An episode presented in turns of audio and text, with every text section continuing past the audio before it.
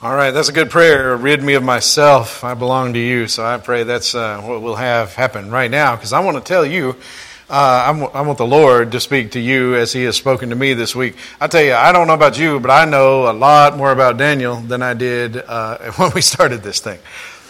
So we're going to take a look at the ram, the goat, and the great shepherd. We've been talking about four kingdoms for several weeks now, and I want you to tell me what they are. The first kingdom is Babylon. The second kingdom, Medo Persia, right.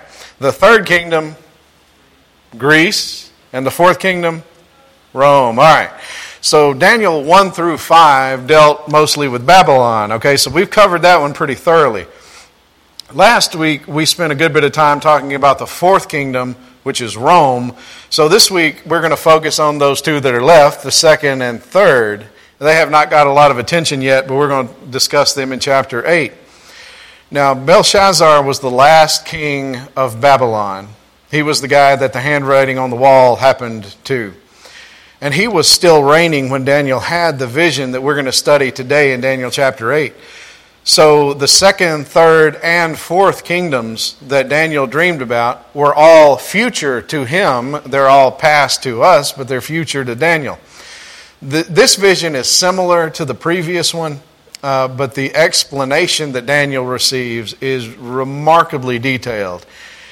From our vantage point in history, we'll be able to look back real easily and fill in the names of the folks that are being talked about. So I'm going to read the whole chapter to let you get your bearings and uh, then we'll go back and talk about parts of it. In the third year of the reign of King Belshazzar, a vision appeared to me, Daniel, after that which appeared to me at the first. And I saw in the vision, and when I saw, I was in Susa, the citadel, which is in the province of Elam, and I saw in the vision, and I was at the Ulai Canal. Now, the Ulai Canal is far away from Susa, so he's saying, Look, I was in Susa, and then I had this vision, and I was transported elsewhere. I raised my eyes and saw, and behold, a ram standing on the bank of the canal. It had two horns, and both horns were high, but one was higher than the other, and the higher one came up last. I saw the ram charging westward and northward and southward. No beast could stand before him, and there was no one who could rescue from his power. He did as he pleased and became great. As I was considering, behold, a male goat came from the west across the face of the whole earth without touching the ground. And the goat had a conspicuous horn between his eyes. So he has seen this ram that just could do whatever he wanted to do. He'd go where he wanted to go, he'd conquer everybody. But then Super Goat comes on the scene and is coming across here, not even touching the ground, and he's headed for this ram. He came to the ram with two horns, which, I, which had been standing on the bank of the canal, and he ran at him in his powerful wrath. I saw him come close to the ram, and he was enraged against him, and struck the ram and broke his two horns. And the ram had no power to stand before him, but he cast him down to the ground and trampled on him. And there was no one who could rescue the ram from his power. Then the goat became exceedingly great, but when he was strong, the great horn was broken and instead of it, there came up four conspicuous horns toward the four winds of heaven. Out of one of them came a little horn, which grew exceedingly great toward the south, toward the east, and toward the glorious land. And of course, that would be the land of Israel. It grew great, even to the host of heaven, and some of the host and some of the stars it threw down to the ground and trampled on them. It became great, even as great as the prince of the host and the regular burnt offering was taken away from him, and the place of his sanctuary was overthrown. And a host will be given over to it with the regular burnt offerings because of transgression, and it will throw truth to the ground, and it will act and prosper. Then I heard a holy one speaking, and another holy one said to the one who spoke, For how long is the vision concerning the regular burnt offering, the transgression that makes desolate, and the giving over of the sanctuary and host to be trampled underfoot?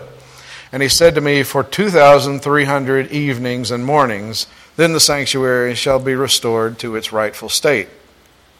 When I, Daniel, had seen the vision, I sought to understand it.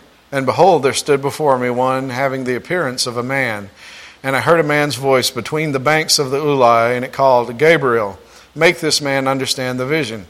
So he came near where I stood, and when he came, I was frightened and fell on my face. But he said to me, Understand, O Son of Man, that the vision is for the time of the end. And when he had spoken to me, I fell into a deep sleep and my face to the ground. But he touched me and made me stand up. So, guys, angels are scary, okay? Uh, we, we see angels as these little naked babies with little bows and arrows. Angels are awe inspiring. He was scared of this guy, and when, when the angel came, Gabriel, and started speaking to Daniel, he he went into this comatose state, all right? And the angel had to help him up and say, No, listen to me. He said, Behold, I will make known to you what shall be at the latter end of the indignation, for it refers to the appointed time of the end.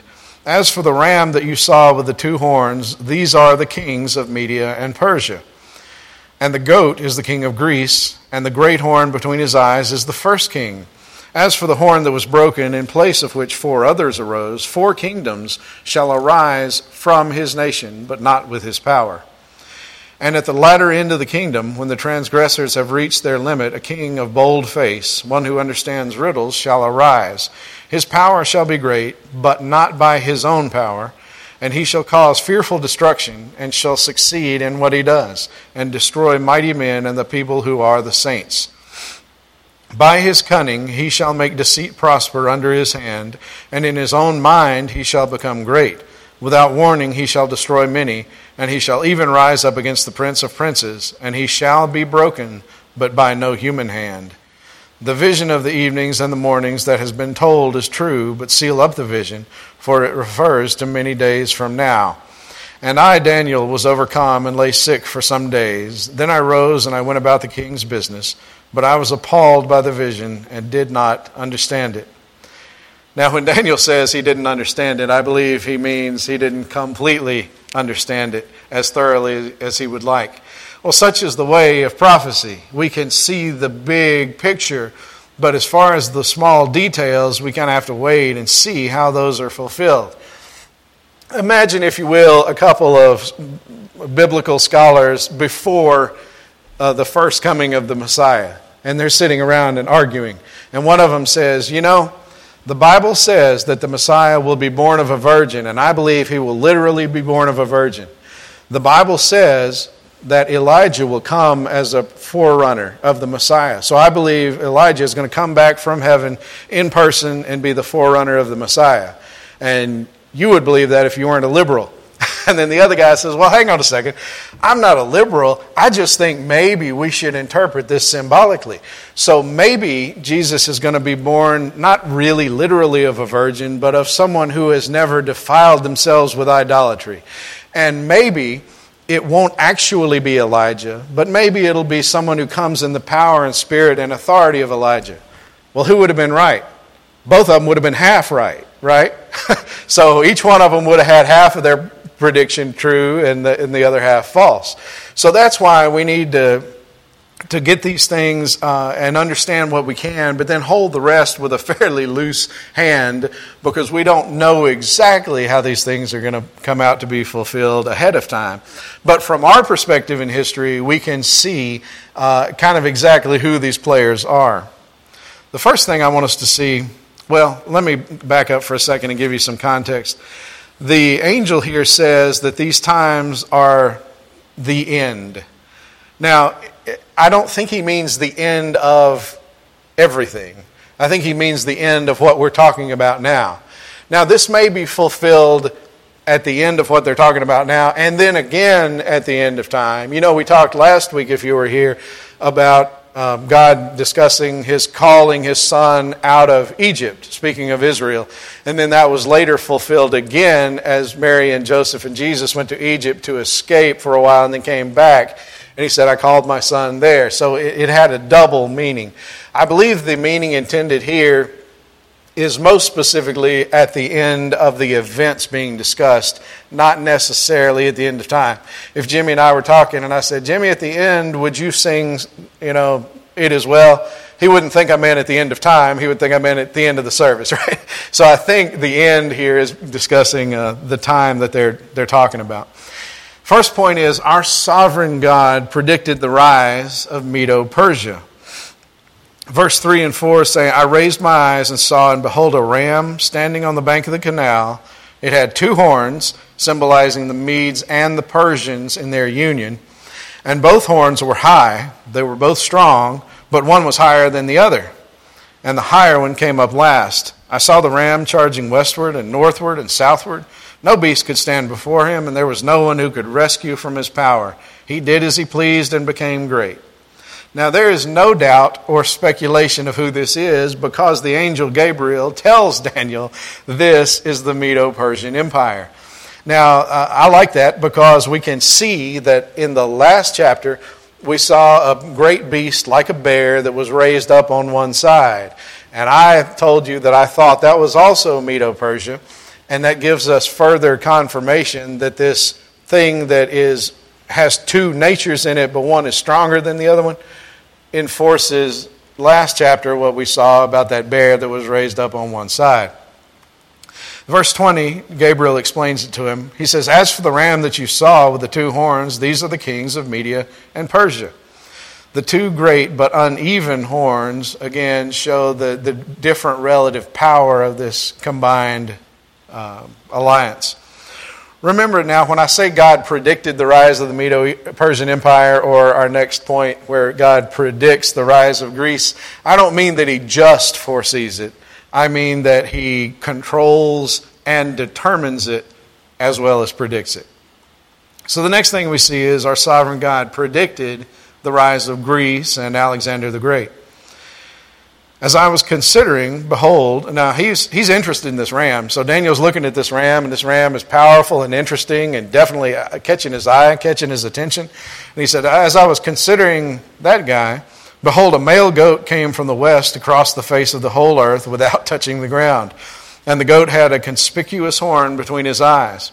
He came to the ram with the two horns, which I had seen standing on the bank of the canal, and he ran at him in his powerful wrath I saw him come close to the ram and he broke the horns and he trampled the ram and he just totally decimated that ram.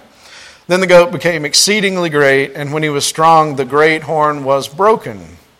And instead of it, there came up four conspicuous horns, torn the four winds of heaven. Now, from our perspective in history, we would be able to see that what this is talking about is the death of Alexander the Great when this great horn was broken. It said at the height of his power, that great horn was broken and four more came up, but they weren't as powerful as when Alexander the Great was there.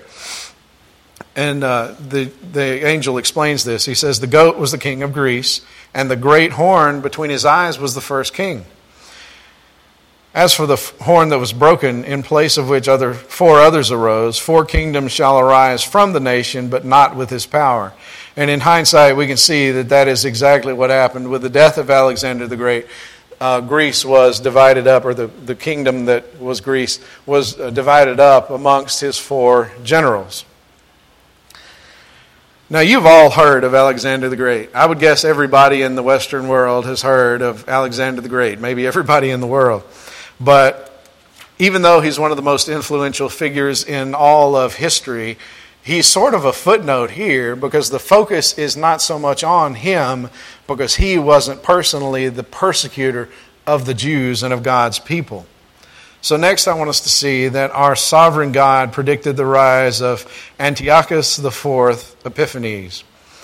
Daniel 8, 9 through 14 talks about what this guy is going to do. Out of one of them came a little horn, which grew exceedingly great toward the south, toward the east, toward the glorious land of Israel. It grew great, even to the host of heaven, and some of the host and some of the stars it threw down to the ground and trampled on them. It became great, even as great as the prince of the host, and the regular burnt offering was taken away from him, and the place of his sanctuary was overthrown. Now, this is, this is amazing to read. It is saying that this guy, this man, this general who is certainly given his power from the unseen powers that lie behind him. He's inspired and empowered by Satan, but he is able to rout the, the people of God.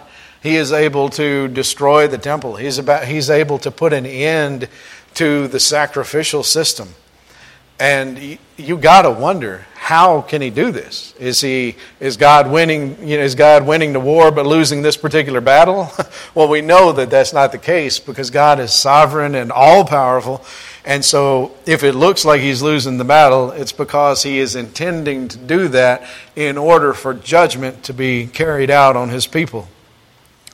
And a host will be given over to it. Now you see how it says it will be given over to it. It doesn't say he'll be able to take it, it says that the host will be given to it with the regular burnt offering because of transgression. In other words, the reason that all this bad stuff is happening is not because God is not able to defend his people. It's not because God is not able to protect his sanctuary. It's because God is bringing judgment on his people who have been so unfaithful to him and it will throw truth to the ground, and it will act and prosper. Then I heard a holy one speaking, and another holy one said to the one who spoke, For how long is the vision concerning the regular burnt offering, the transgression that makes desolate, and the giving over of the sanctuary and the host to be trampled underfoot? And he said to me, For 2,300 evenings and mornings, then the sanctuary shall be restored to its rightful state. Now, that was the original vision. Then we want to look down in verses 23 through 27 to see the angel's interpretation of the vision.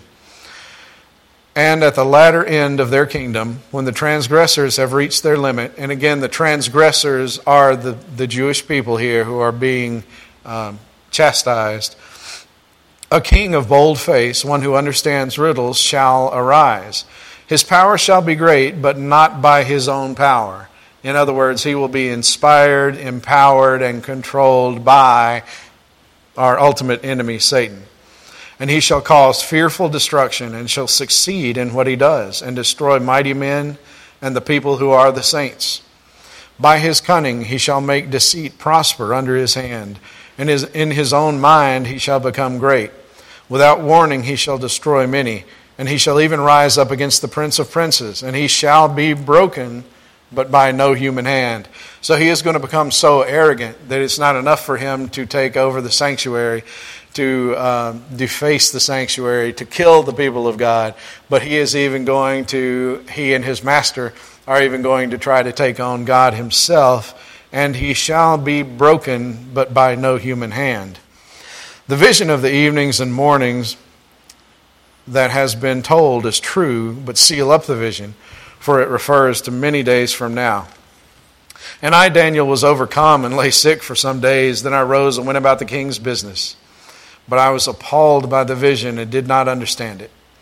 So the Antichrist, this Antichrist, hated the Jews. He was determined to exterminate them and their religion.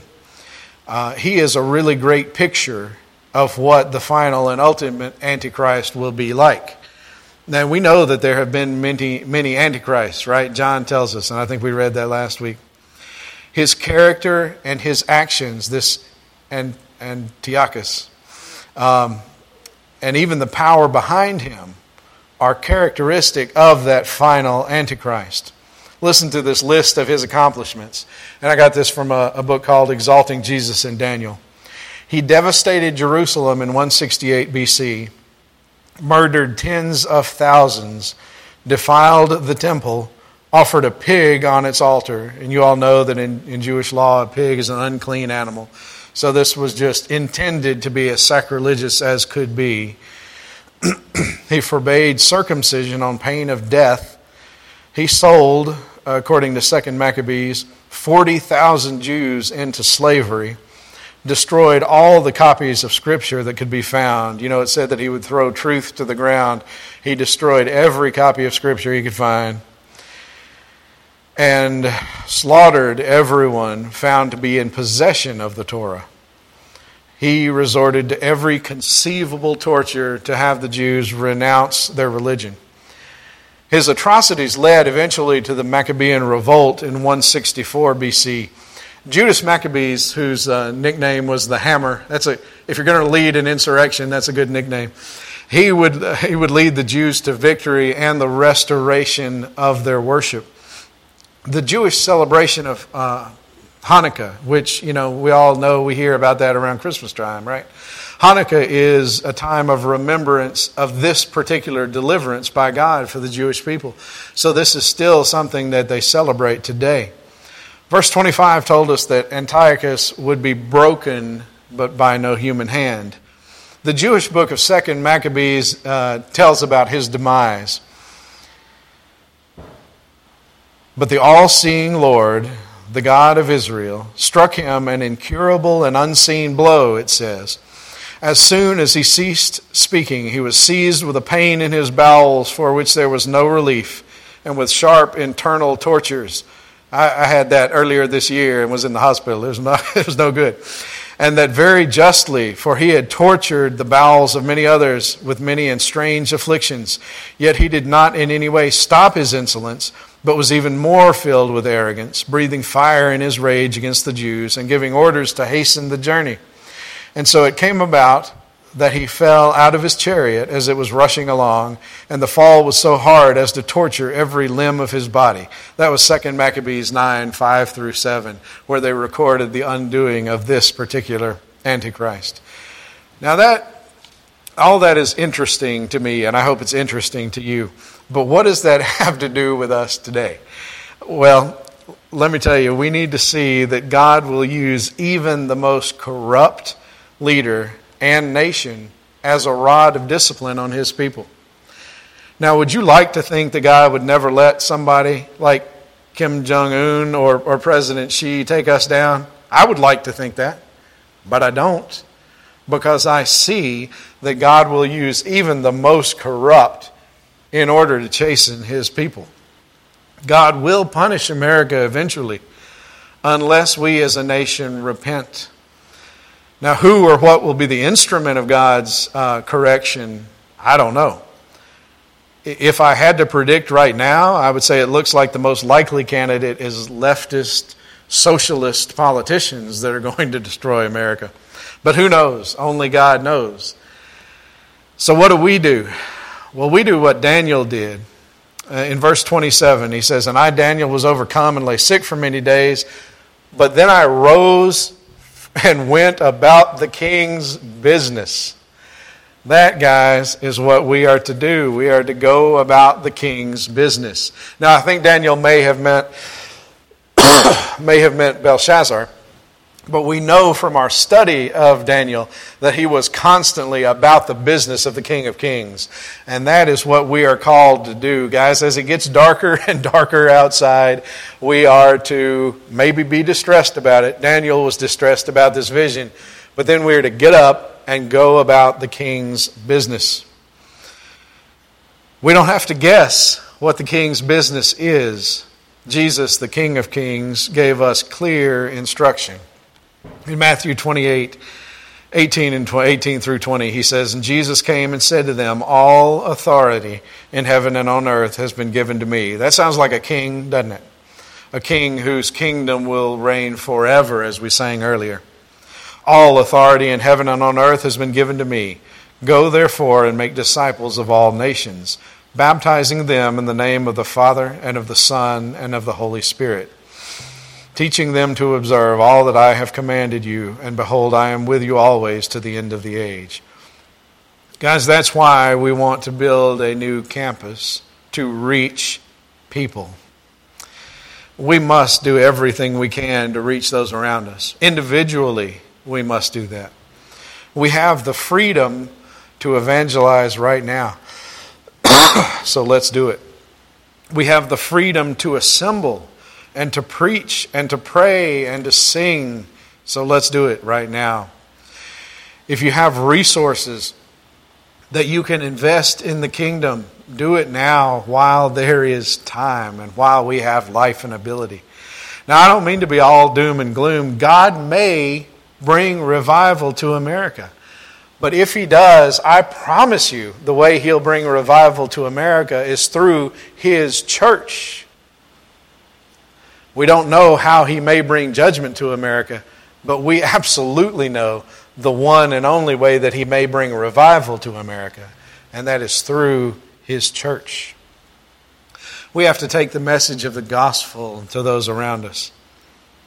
So, just to recap what that is and how simple it is to tell people, we need to tell people that we have a problem, that we have sinned and rebelled against God, and that God is so just and holy that He must punish sin. And so, if we're sinners and God has to punish sin, we're up a creek, aren't we? But God solved this problem. We couldn't. God solved this problem in the person of Jesus Christ, who came and lived the life that you should have lived but couldn't, and was willing and able to die in your place. He died the death you deserved to give you the life that you didn't deserve. And if you put your faith and trust in Christ's work and Christ Himself and then repent of your sins, you can exchange your sins for Christ's righteousness. And you can be loved and accepted by God the Father. That's the message that we have to take to people. What did it take me? 25 seconds to say that? It's not hard. We can learn that, we can tell that, and we can share it with those around us. Let's pray, and then I'll have Jimmy come up. Lord, as I prayed earlier, we, uh, we as, an, as a nation are, uh, are in pretty bad shape, Father. We know that we deserve judgment, but we know that we don't want it. We want to ask for mercy instead.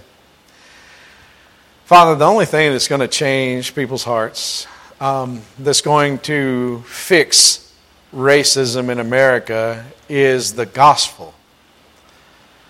The only thing that is going to fix injustice in America is the gospel. Lord, we do not hope for deliverance in any political party because it just can't get us there. Only the gospel can get us there. So, Father, again, I say, I, I, don't know how you may bring judgment. I know that because you are just, you're going to bring judgment unless you bring repentance. So, Father, we pray for repentance. We pray for revival. But, Lord, then we better work for revival.